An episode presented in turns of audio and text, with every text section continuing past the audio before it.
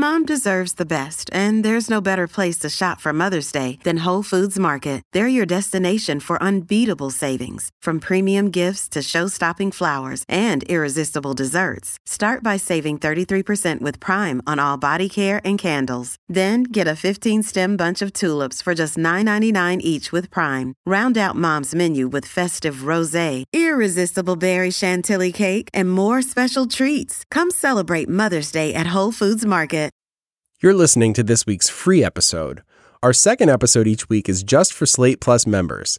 You can sign up for Slate Plus for just $1 for your first month. You'll get every How to Do It podcast without ads, plus, you'll be able to read every single advice column on Slate with no monthly limits. Join now at slate.com slash HTDI plus. That's slate.com slash HTDI PLUS. This podcast contains graphic, explicit, and even sometimes a little bit vulgar discussions of sexuality. Hi, I'm Stoya. I'm a writer and pornographer. And I'm Rich Juzwiak. I'm a writer. We're the authors of How to Do It, Slate's sex advice column. This is our new podcast where we answer brand new letters about all your sex and relationship issues twice a week. You can ask us anything about sex, anything. We're here to help. I, I think people sometimes bring expectations into a relationship to the degree that they end up really wanting to shape the relationship into what they think it should be. And they end up contorting themselves, maybe asking their partners to contort themselves to fit this model that just isn't practical. That's not practical or that's inauthentic to who the people involved are. And, you know, you want to be careful not to discourage exploration and openness. But one thing that I see people take away from superficial interactions with sex positivity is that they need to like try all these things like four or five times. And, you know, I will because I like variety. Yeah. Right. So if I try something once and I'm like, eh, I'll try it again in a different context. But that's merely one way to live one's sexual life. And if you look at something and you're like, yeah, that's not for me, you don't need to force it. Yeah. I think goals and expectations can be very useful. You know, I always think of it like when we'd be tested in gym class in, in middle school, there was like a battery of tests that would prove our physical fitness. And one of them was a stretch test. And there was like a ruler kind of they would gauge how far you could reach. And if you put a pencil down, you could always reach further. So I think about goals doing that. It allows you to reach, you, you envision the spot and by that you can comport your body to getting there. The downside of that is letting those expectations and ideas of what things should be rule in your life so much that your life becomes disappointing when it doesn't live up to this thing that was always hypothetical and imaginary to begin with. Or expecting too much to happen within a certain timeline. You know, sometimes things take longer than we want them to, or we hit a plateau, mm-hmm. or we even go backwards for a bit. And that's all part of development and growth. Isn't it ironic, though, that sometimes the part of development and growth is to accept things as they are, to see things for what they are, and let that suchness rule. Let that be the thing that's happening instead of what it could be and what can I do to. It's like no, accept. Yeah. It's really interesting that we have all of these circuitous routes to get right back to the current situation. So we bring this up because it's relevant to the questions, especially the first one, which uh, seems kind of like a crisis is going on. Yeah. Let's hear it. Dear How to Do It, how do I train myself to become a lesbian? I have to be honest. I utterly despise the typical man. Emotionally stunted, violent, stupid, brutish, and crass. Yet, I find myself unable to rid myself of sexual desires towards these organic dildos and I'm unable to sexually connect even when my emotional connections inevitably go toward women who are more worthy of them I need to fix this. Signed, Help a Lady Out. Organic dildos is just a wonderful turn of phrase. I'm not sure if this is a helpful suggestion, but I think you could create some really interesting stuff if you channeled this into demeaning and humiliating domination scripts. Mm. Like, this is pretty brutal expressed into an advice column. Yeah, it got like Dworkin vibes. Yeah.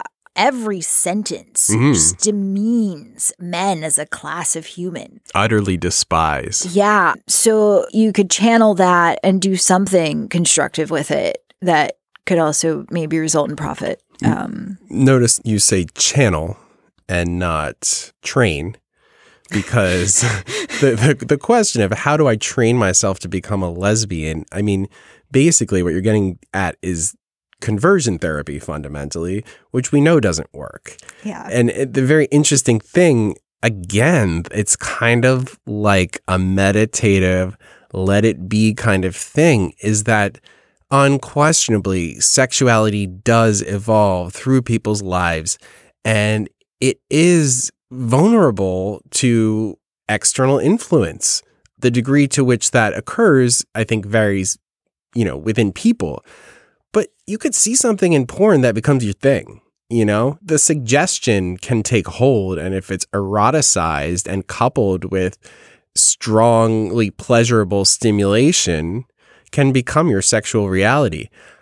That's kind of like a reflexive process. That's kind of an unconscious process that you see happening. It seems to me that the difference is when you consciously try to alter your sexuality, is when you run into problems. So I don't know if it's like an osmosis thing, hang out with a bunch of lesbians, start watching lesbian porn. I, I don't I don't know exactly what you could do to facilitate it other than kind of like keep your eyes and ears open. There's like a very deep binary happening here. Yeah. Like, I don't want to have sex with men.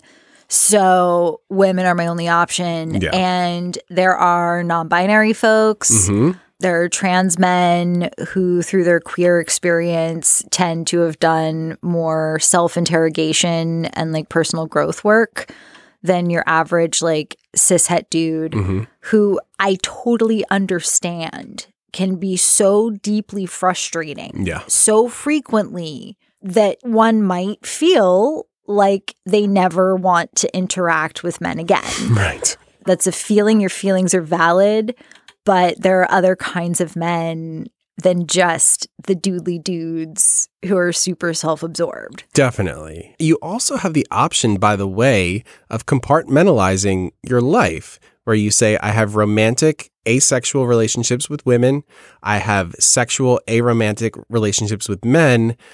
That means that you're not going to get it all in one package. Good luck with that anyway, even in an ideal scenario. Yeah. and then you get to have your cake and eat it too and everything's fine but i also think that like you know not to tone police but i do think that this attitude that is being put forth would make facilitating these relationships a little bit more difficult you might want to soften yourself in order to be more user friendly Yeah. I don't know what is going on, but I suspect that I empathize with it. yeah And I think when going through the world and living your life and doing your job involves alarming to traumatic interactions with one gender, hmm eventually a person may get to a place where they're unable to separate individuals out. And we don't want to stay there hmm right? It's okay that we got there hmm but we don't want to stay there. And i think especially if anyone even remotely masculine is a potential partner they really need to deal with that and do some work and grow some Yeah. before they're interacting in any way that's not like a distanced like here's my erotic story about how much i hate you um right like i think i think that's a constructive way of like venting the feelings Mhm. but before they're like actually interacting with men, even as a submissive client, Mhm. right? Yeah. Like you don't want to go into a DS situation actually strongly disliking the submissive. Right. Um, erotic stories seems totally harmless to me. yes. Get it out, but then like take a look at it and work on it and remember women are also people Yeah. and well I hate men isn't really the most flattering reason for someone to want to be with you. Um, You'll do. yeah. like, well, you're not offensive in gender. Um, Yeah. that's not that's not like the nicest come on. It's true. So you might want to wait to approach women or non-binary people until you have something about them that you find attractive, Yeah. like actively positively. Yeah. I, I think the the bigger picture sort of thing that you're getting at is if you want to grow, you have to allow yourself to be able to grow. And that means opening up. And what, what we heard tonally, at least, was pretty closed off. This episode is brought to you by La Quinta by Wyndham. Your work can take you all over the place, like Texas. You've never been, but it's going to be great because you're staying at La Quinta by Wyndham. Their free bright side breakfast will give you energy for the day ahead. And after, you can unwind using their free high speed Wi Fi. Tonight, La Quinta. Tomorrow, you shine. Book your stay today at lq.com. Many of us have those stubborn pounds that seem impossible to lose, no matter how good we eat or how hard we work out. My solution is PlushCare. PlushCare is a leading telehealth provider with doctors who are there for you day and night to partner with you in your weight loss journey. They can prescribe FDA-approved weight loss medications like Wegovy and Zepbound for those who qualify. Plus, they accept most insurance plans. To get started, visit plushcare.com slash weight loss. That's plushcare.com slash weight loss. Yeah. So our next question. Dear How to Do It, I'm a 46 year old man. My wife died about 18 months ago after a long illness. I'm a single parent of two great girls trying to navigate this brave new world, all the stranger with COVID. During the pandemic, I've fallen into a relationship with an old friend who lives abroad. We've explored internet sex, but have been eagerly looking forward to a time that we could be together. The thing is, I'm a little terrified. My skills are definitely rusty. I'm in good shape, but my cock is not as predictable as it once was, and I've never been that experienced. I used to be pretty good at oral, but my wife was never that into it. How do I prep for an encounter? Or do I even bother? What's the best resource for brushing up my skills when I can't hook up with anyone in person for my girl's sake until they get vaxxed? Signed, it's been a while. So we reached out to Ian Kerner, licensed psychotherapist and author of She Comes First, and he definitely had some thoughts. So, in terms of approaching oral sex, I mean, I think the thing is to understand really the principles of, of cliteracy, you know, and to um, get out of what I call sort of the intercourse discourse. You know, I don't know too much about this guy, but I just know that uh, so many men. Um, you know, sort of think about sex often through the lens of intercourse or with partners who are thinking through the lens of intercourse, that one important thing is to just really um, make a stand for outer course, to be passionate about outer course and to go for it. And then once you can really be passionate about it and really think of outer course as a whole way of being and making love, then I think you want to make sure you're cliterate, right? You want to know that the clitoris is the powerhouse of the female orgasm. You want to know that all those delicious, tasty, sensitive nerve fibers are both on the surface, right there on the surface of the vulva, and about one and a half to two inches inside the entrance of uh, the vagina. So there's just this this cluster of um, erotic nerve sensitivity that really doesn't require much penetration or depth at all. So once you kind of get that, and that especially the glans of the clitoris, which is the part of the clitoris that extrudes above the vaginal entrance, once you know that that area is so sensitive And there can sometimes be a distance of anywhere from one to three centimeters between the glans of the clitoris and the vaginal entrance, and that most intercourse positions just miss that entirely, you know, then you start to know where to put your focus. So it's it's not so much about mimicking intercourse with your mouth and tongue as it is using your mouth and tongue to do things that intercourse can't do. Yeah, I think that that is uh, exactly right. So many people or so many guys just think of oral sex and uh, rush to it as foreplay, um, but that can be an intense form of uh, stimulation if you're not already aroused and uh, ready for it. So it's not just the right activity, it's also the right time. And, and the other thing that I would add is, you know, when it comes to oral sex, if you think of it as a dance, very often it is the receiver, the female who's receiving, who is leading that dance, mm-hmm. right? Uh, it's how she is um, leaning into your tongue, your mouth, the top of your gum. It's how she's applying pressure and how you're meeting that pressure. It's how she's creating rhythm and you're following that rhythm. So I think so much of being uh, good at oral sex is being a a good partner and being very open and present and sensitive to the dance and the just the cues that you're receiving from your partner. I've noticed every vulva is very different.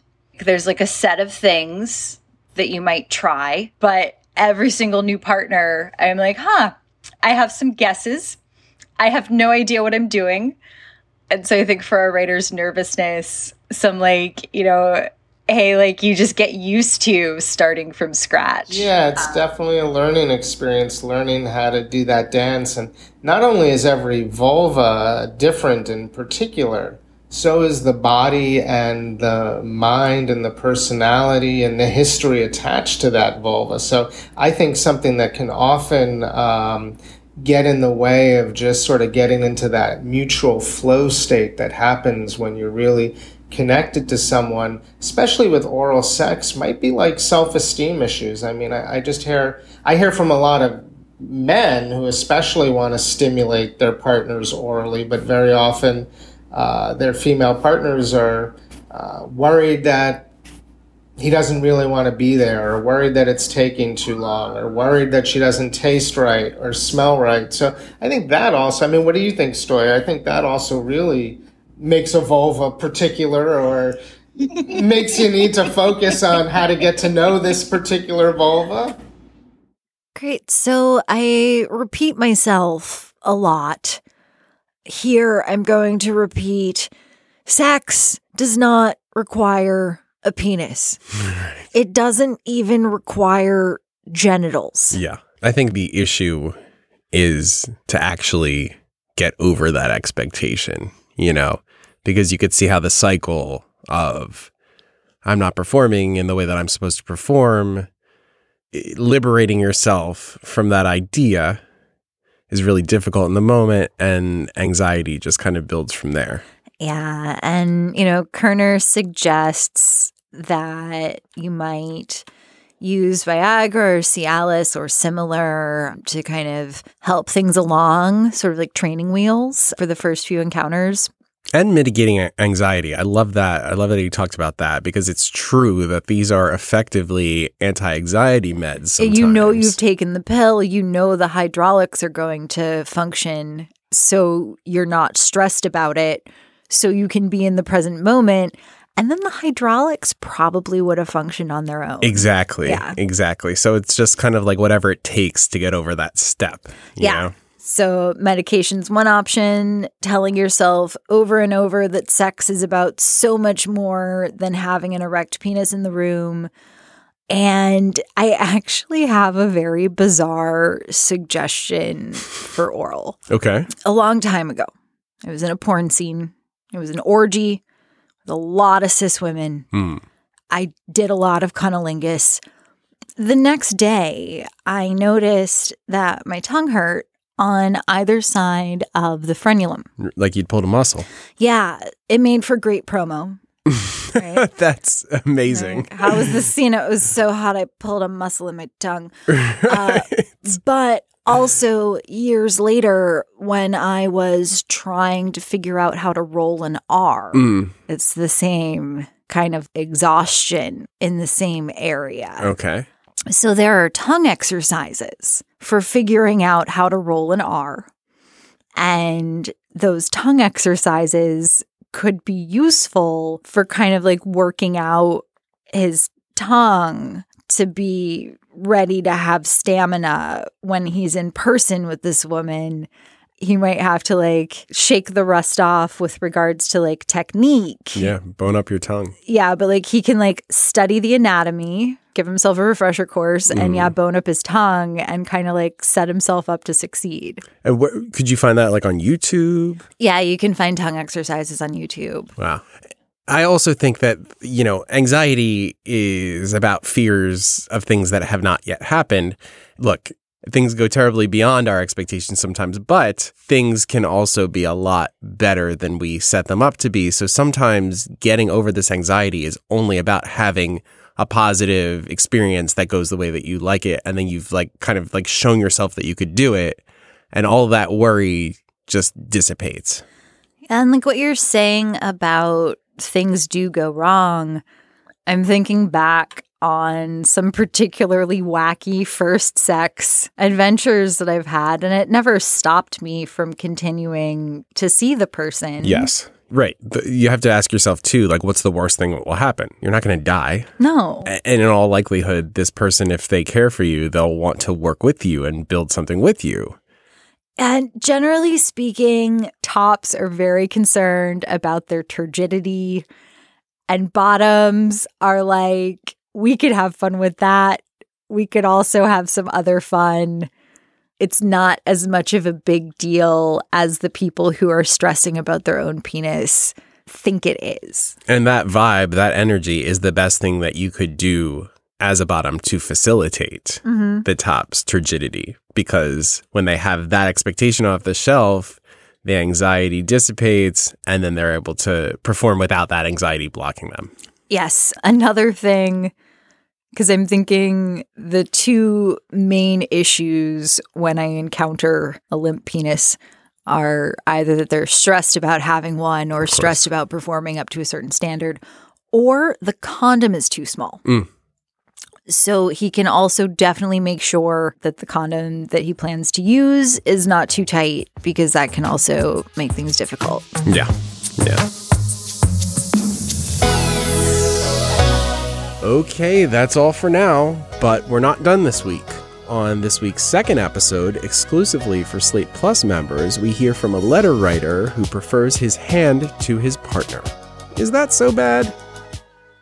Well, Rich, as the representative of all men. Yes.